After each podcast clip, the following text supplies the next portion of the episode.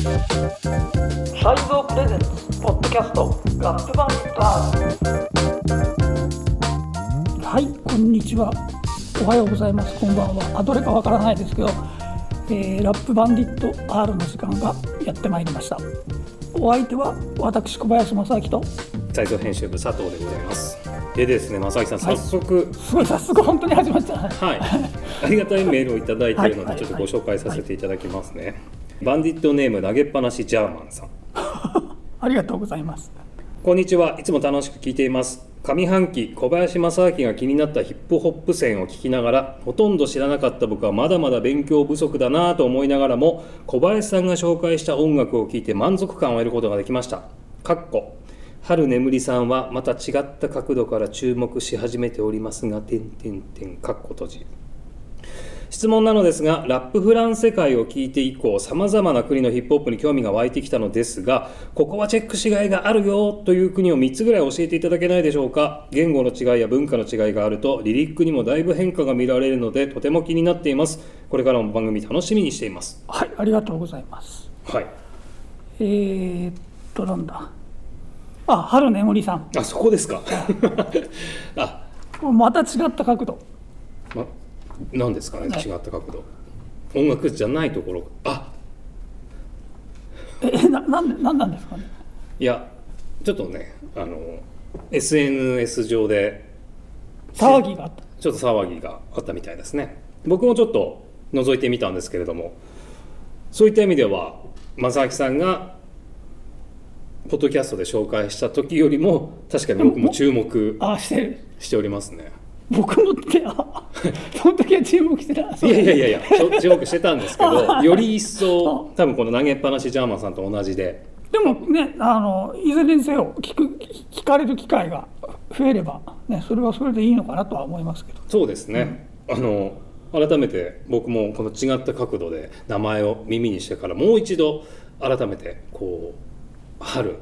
眠ってみたみたいな機会は訪れましたから、ね、そうすると聞こえ方がまた違ったりするんですか？ね言葉のなんかこう説得力みたいなものは増したのかなっていう。はい。なるほど。そして、えー、と質問の方ですね。チェックしがいがあるよ。3つくらい。そうですよね。ちょっと僕もこれ気になりますね。こういうメールをいただくと確かにどこの国チェックしてたら面白いかなって思いますよね。あだからあれですよあれですよってもうあれですけどあのねサイズで特集しした、はい。あのロシアとかあとウクライナとかですよね。その界隈ですよね、ロシアといっても要するに、えーカザフスタンの人がロシアで人気があったりロシアで、えー中心に活動してたりっていうパターンとかもあるので、はい。だからそのロシアとかあとウクライナとかですよねまず。でそうです。その辺がだからまたこの状況が変わると最近はちょっとまだやや停滞気味でしょうけどまただからこれもうちょっと動きがあると何か出てくるかなとまあ、そうですよね。もう1日とは言わずもう数時間でもしかしたら生まれる曲が変わる可能性がある土地ってことですもんねここは。そうですよね。そうそうそうそう。です。ねこれはだからそのね才蔵の方の、えー私が書いたのを読んでいただくと状況が大体わかるかなとほ思いますよね。今2国出ましたけどあと1国二挙げるとした国っていうからまあそれは一応その地域で。はい。あとはまあブラジルですよね。ブラジルとか聞きやすいんじゃないかなというのは要するに、えーヒップホップ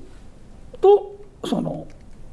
この間の気になったヒップホップ線でもはい。サンバとかのアルバムを出していたとかって話があるので、はい。その地元のもともとっていうか昔からある音楽との関わり合いとかっていうのがだからそれが土壌音楽の土壌が豊かだとまたヒップホップとしてもちょっとまた、えー違ったものその要するに、まあ、ア北米基準で言っちゃうのもあれなんですけどそういうのとはまた違ったものが出てくるのかなっていうのはありますよね。クリオーロさんとかですね。はい、ブラジルといえば。はい。はい。でそれが2つ目か。はい。あと一つはどこでしょう？あとあれなんです。ちゃんと調べてないんですけれどもはい。そういうあれですよ東欧あ東欧の方にもいろいろ面白いところはあると思うんですよね、はい。本当に点ですがその辺は聞いていないので。あでもドイツのはまだ聞いてるのかもしれないですけあどドイツウォーキンラージとかですか？すごい古くてこれ聞いてる人がすごい、え ーもうそれ40以上の人じゃないと。はい僕も久々にウォーキンラージって言ったような気がしました。絶対無理ですねでアクセスしやすいのは比較的だからドイツとかブラジルとかうん。ですよね。まあロシアも英語の記事とかもだいぶ昔と比べると出ているので。そうですよね。ロシア語だけじゃなくて。そうなんですよね、だからそういうのもあって、えーまあ、英語経由になっちゃいますけどそのあたりだと、えーもしかするとフランス語なんかよりも英語の記事が多いのかなっていう気がします。なんとなく。正木さんアジア諸国のヒップホップはあまり聞かれないですか？あまり聞かないってこともないですけどあ中国とかもね。はい。中国もいろいろあるんですけど結局なんていうのかな。その表に出てくるものとそうじゃないものっていうの。まあどこでもあるんでしょうけど。はいその辺がどうなってるのかっていうのはいつも気にはなりますけどね。うん。まああとはどこどこでもっていうのもあれなんですけど、自分で間違って聞いてよかったっていうのが あそそううですよね。いうのが面白い。んですそういう聞き方いいですもんね。あそうだ。あとアルゼンチンの結構いいのがありました。アルゼンチン。なかなかアルゼンチンいろいろね映画とか普通の音楽とかあ音楽はでもあれかヒップホップ以外は結構紹介されてきてるはいます、なんで、えーそうでした。そういうのもありました。はいそういうこのねそのさまざまな国のヒップホップってさまざ、まな国まではカバーできてるかどうかわかんないんですけれどもこのね配信ごとにあのプレイリストをつけてますけどこれ配信が2回に分かれていて、え後半がそのテーマですね。全体のテーマに沿ったものが、えー、と後半のアップがアップされる回にプレイリストについてあの前半の方についてくるのはあの一月前の1ヶ月間のその毎日1曲ずつ新曲ををピックアップしていったそれの集大成みたいなのをプレイリストにして載せているので前半が配信される時に一緒に公開されたプレイリストをチェックしていただくと意外な国のヒップホップが混ざってるかもしれない。まあそうですよね。そうですね、はい、確かに前半戦でね正木さんがその配信より一月前になってるんですけれどもそこでこう正木さんがより気になったもしくはねこういい新譜だぞっていうのをね紹介しているプレイリストなのでリスナーの皆さんにもそちらのプレイリストもチェックしていただきつつはい、ツイッターでもそのプレイリストの URL は公開しているので皆さんちょっとチェックしてみてください。はい、そして、はい。今回の特集ですね。はい。今回はですねこの、えーフィルムアート社とかいうアート社というところからはい。8月の終わりにあ出ました。はいアフロフューチャリズムブラックカルチャーと未来の想像力という本があれ翻訳書があるんですけどはい。こちらが出ましたのでこれに引っ掛けてアフロフューチャリズム特集みたいなのを考えてみました。だこれ、えー、と訳されてるのがあれですね、えー我々もお世話になっております。はいあの押野素子さんはい、もう押野さんにはねいつももう才蔵でも才蔵以前からもお世話になっておりますが押野さんの役所になりますね、私ちょっと面識はないんですけど実はね。僕はありますね過去に、トライブコールドクエストのインタビューが確か現場が押野さんのでいや違うな。それずいぶん昔ですか？そうですね。キャシー。キャシーとライアン・レズリーが来日した時のキャシーとライアン・レズリーのいあの通訳は押野さんでした。ライアン・レズリーもう通じないでしょ。通じますよ。ライアン・レズリーまだ頑張ってますから。はい。はい。というほあの翻訳がこれ元の本が2013年ですかね。はい、あ約10年前前でね。ですすね。に出た本なので多分そのアフロフューチャリズムってなんていうたまに聞くけどなんだろうっていうふうに思う方はあちこちにたくさんいらっしゃるかなっていうのは。もうあちこちどころか今正木さん目の前におりますよ、ああそうですか。アフロフューチャリズム。これ名前すごい聞きますよね、はい。でこの著者の方ですね、はい。イターシャ・エル・ウォマックさん、はい。まあ、彼女女性のはい。書き手の方なんですけれども、それを、まあ、押野素子さんが訳されて、まあ、最後に社会学者の大和田敏之先生がこちらもね才蔵でいつもお世話になっているんですけれども、大和田先生による解説があって僕もこれ全部読ませてもらったんですがなかなかこう興味深いあこれもそうなんだ。あこれもアフロフューチャリズムなの？って思ってたところが結構たくさんあってはい。なんかそこまでなんていうんですかね形式ばったものじゃなかったのかなっていう印象を抱きました。そうですよね、そのね、あんまりそのなんとかイズムっていうので、その形式でガチガチなのかなって思っちゃうと、やっぱり辛いところはありますよね。はい。まあ、それよりもこの本の場合は、この彼女が自分で創作活動をしようと思った時に気づい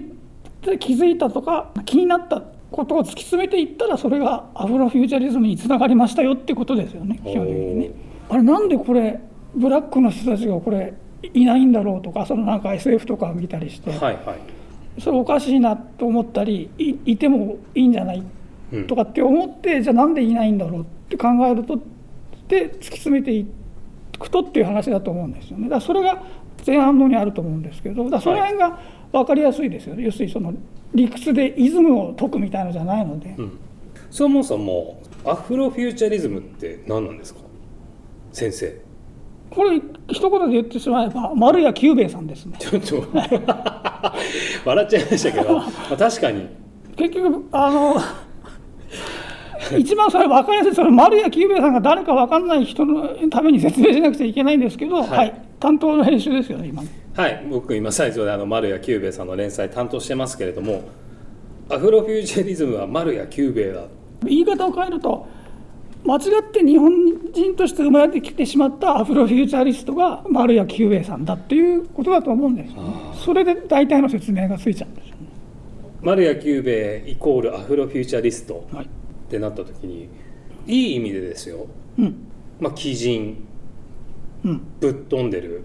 あと詳しいことは誰よりも詳しいっていうのが。そうですね。とにかくそれサンラーと同じですよ。このあこれから出てきますけど。でも丸谷さんからしてみれば逆に小林正明もアフロフューチャリストっ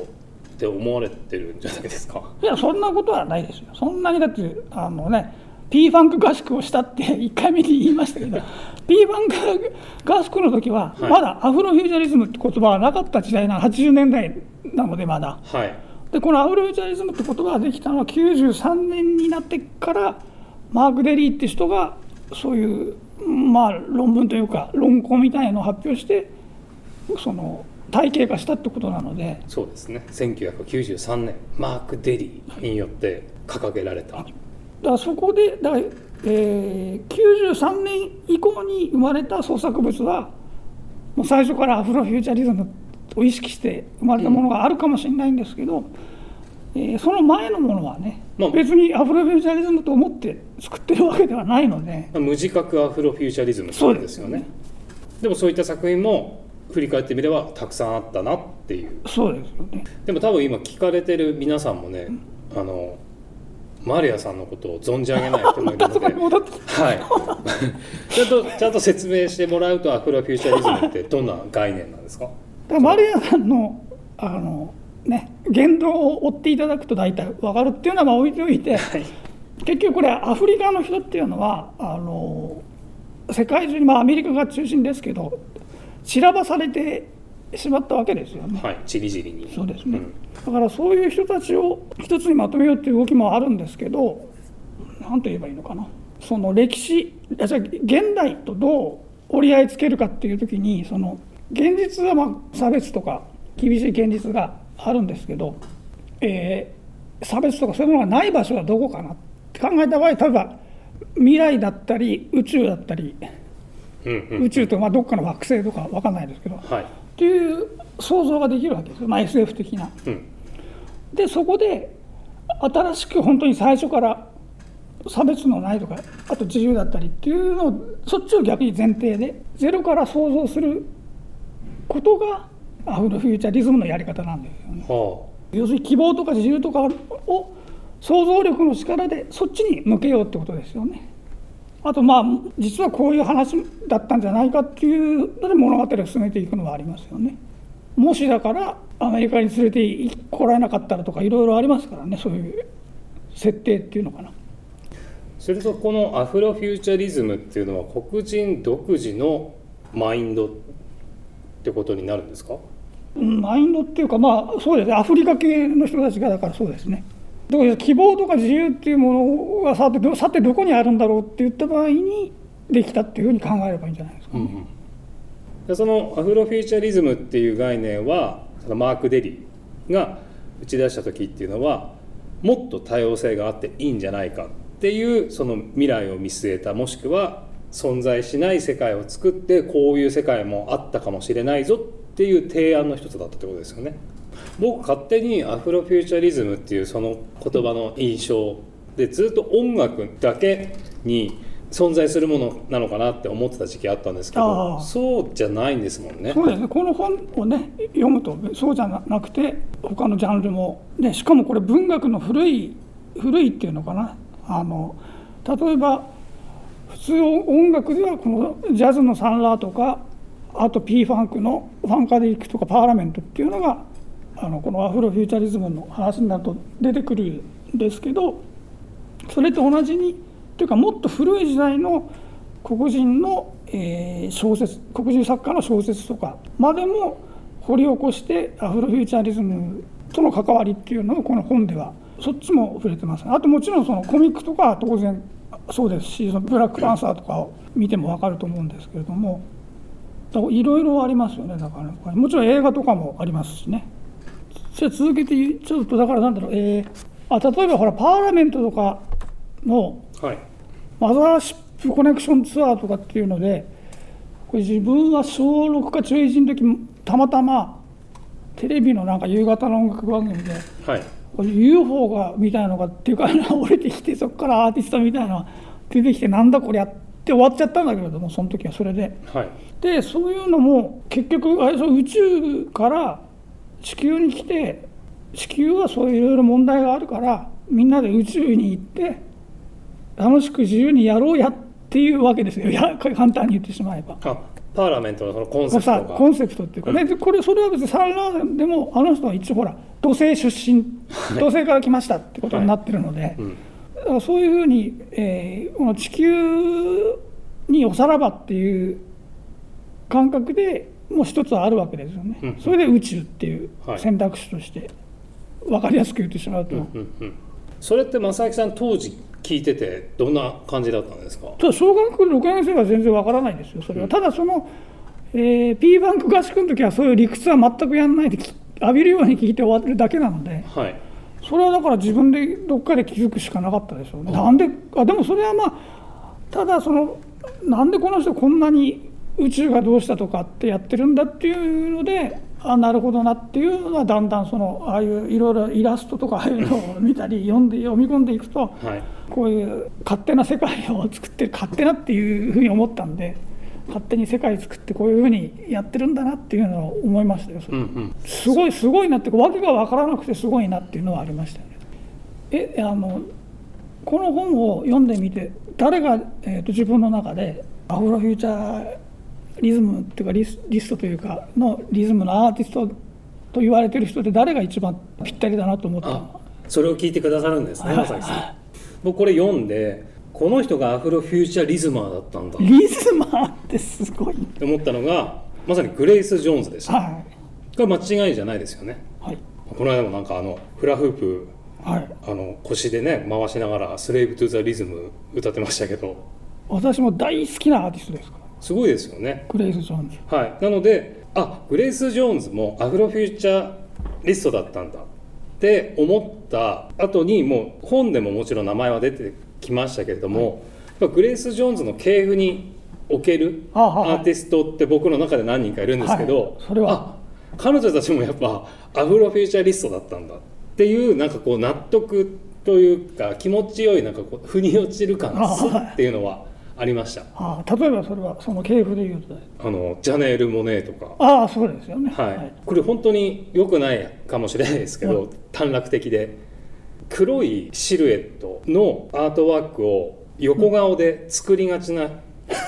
ーティストの女性ってアフロフューチャリストなのかな。そうなんですよ。大雑把さ。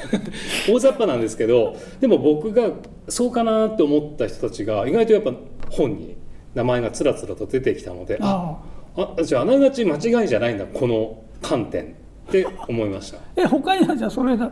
えーソランジュとか。ああはいはいはい。やっぱこうなんていうんですか横顔モニュメントみたいな あとさらにあとはドーン・リチャードはい、もうこれはねそうですよねもう僕ドーン・リチャードは本当にグレース・ジョーンズの娘って言われても何も違和感持たないぐらい色濃く継がれたのかなっていうぐらいのイメージを持ってましたドーン・リチャードはもうね完全にそそっち側というかこっち側っていうのかな。それに来てますからね、はい、でもなんか僕が今話した別にその R&B だけじゃないじゃないですか。そのヒップホップとかになってきたりジャズであったりソウルであったりっていうところもで形成されてきたとは思うんですけれどもなんか正明さん。あだからそれはこのね、えーアフロフューチャリズムの話ってよく忘れがちだって言われるテクノの、えードレクシアですよね。それでこのなんでそのドレクシアっていうのが注目されるかっていうとはい。一応物語として奴隷船で運ばれてる間に大西洋上で海海に投げ出されてその女性が水中で別の世界を作ってっていう話があるんですよね。だからそれをそういうコンセプトがこのドレクシアとかにはその生きてるわけですよね。ああおとぎ話的な。おとぎ話とはまたちょっとだからそだからアフロフューチャリズムですよ。まあアフロフュだからそれは逆に言うとアフロフューチャリズムにもそういうおとぎ話的なって言ってちょっと語弊がありますけれども。あじゃあアフロフューチャリズム界の古典みたいな感じですか？そうですね。古典古典ですね。そうですね。そうそうそう。でこの本だとねアジーリア・バンクスとかもその人魚の話でそこにつなげているので。ファンタファンテファンテテージ。ファンテージファンテージファンテージファンテージーでしたっけ？ファンテジアファンテシー難しいな。はい。ファンテシー、まあファンタジアと海あのあファンタジーシファンタジー。ー どんな何回言うんだっていう。のあの彼女がイラストで人魚になってるやつですよね。それもこのねこれなんか鋭い指摘で、ね、そのあれが出た頃2000今10年くらい前ですけど、シーバンクっていうのが流行っててそのまあビジュアル的なもので結局消化されてしまったような気もするんですけど、はいね、リアーナとかそういうのまでそっちにひっくるめてあの当時は話題になってましたけど。はいこのウォーマックさんはそれはこっちのドレクシアの方のその水中で別の世界が作られてそれとその人魚っていうの話っていうのもそのアフリカのそっちのドゴン族とかその古いそのもう古代とかそっちの方が発祥の話らしいのではい。らそういう全部そういうのがつながっていくわけですよね。まあその人魚に関してはもう電気みたいなもんですよね。あそうそうそうそうですね、あ伝えるにはい。の機械な機能ですよね。もちろんエエレクトリックの方じゃないですよ。でもアジェリア・バンクスってそのファンタシーファンファンテージーの時ってそのアフロフューチャリズムを意識して作ってたわけではないんですかね。意識してないです。本人はだって認め特に言っていないのでこの人でも謎な人だからな。謎ですよね。大バカか超頭が切れるかどっちかっていう。大バカか超大バカ大バカかって言われるかと思うんですけどよく分かんない人ですからね本当にね。ね。本当に何が書いて分かんない。だからそういうふうに一つ言えるのはあのアフロフューチャリズムっていうのはこういうねファンカレックとかラサンラーみたいに本人とかは全然関係ないのに周りの人がそうじゃないかっていうふうに言われてる人っていうのが一部いるわけですよどっちかというとアフリカ・バンバータとかも、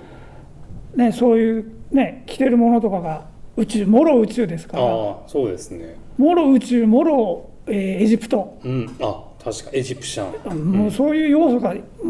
全部入ってますからね。あと八百屋を使ったりとかっていあう、ー。ね、テクノロジーのもあるんで。でああいうのもそそういう系譜なのかなっていうと別に本人はそれは別に認めるとか認めないの問題じゃなくていやそれは別に自分は SF 映画とかそういうのを見たりとかイスラムとかそっちの考え方とかもあってそういうのがみんないろんなものがごちゃ混ぜに融合されてできたっていうふうに説明してるんで。あ必ずしも当てはまるから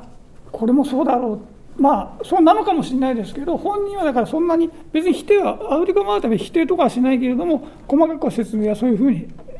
しますよねこの人はこの話が出てくると。そうなんですね。あとこれは完全に否定している人は、あのディバイン・スタイラーってアイスティーと昔一緒にやってた人がいてはいリバインスタイルはもちろん。まあそのカルト的な人気があるうん。人なんですけどこの人はもういや俺はそういうのと一緒にしてくれるなっていう。一緒にしてくれるなっていう言い方をしてるのでただこの人イスラムムスリムっていうかそっちのノリなので、まあ、違うっちゃ違うんだろうけれどもそのなんだっけあ Spiral Walls Containing Autumns of Light っていうこれ2枚目かなのアルバム。はい。私もよくなんかそういうマイナーなものを紹介するとき取り上げ2回ぐらい取り上げたことがあるんですけど、はい。まあ、これスポークンワードっぽい感じもあったりとかそういうのでアフロフューチャリズムの文脈で語られることが多かった多く多かったしそれでカルト的なファンもいたのかもしれないんですけれども、でも最近のインタビューとかを見るともう全然そそういうことじゃないっていう。してくれるなっていう。そう本当にも 本当にそういう言い方なんですよ、これちょ直訳でも何でも本当にそういう言い方なので、だからそういう人もいるんですけれども、かたやそういうジャネル・モネーみたいな人はね、もう完全にそれで、アンドロイドの反乱の話とかは、まあ、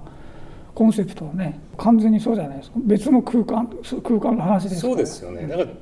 ジャネール・ボネって出てきた時からやっぱこう異質感すごいあったじゃないですか。やっぱりそのアンドロイド的な立ち位置というか、オルターエゴみたいなこの作り上げた世界っていうのが、そういうアフロフューチャリズムど真ん中ぐらいのはい。創作をしたわけですよね、そういうコンセプトというか、そういう話をちゃんと作り上げた上での全部が動いてるわけですから、うんうん。あれですよね。ジャネール・モネって一貫して最初からシンディなんですよね彼女は。うん、作品の中で彼女はシンディなんですよね。そうそうそうそうだから一貫してる、うん。でも表出る時はジャネール・モネなわけじゃないですかえだってシンディはだって人間じゃないんじゃないんですか？あそういうことなんですね。あそんなところにもアフロフューチャリズムの妙が。それはだからそれ別の世界があ空間があありあってそっちのではシンディですよってことじゃないんですか？そなんかうこうアフロフューチャリズム楽しめてきました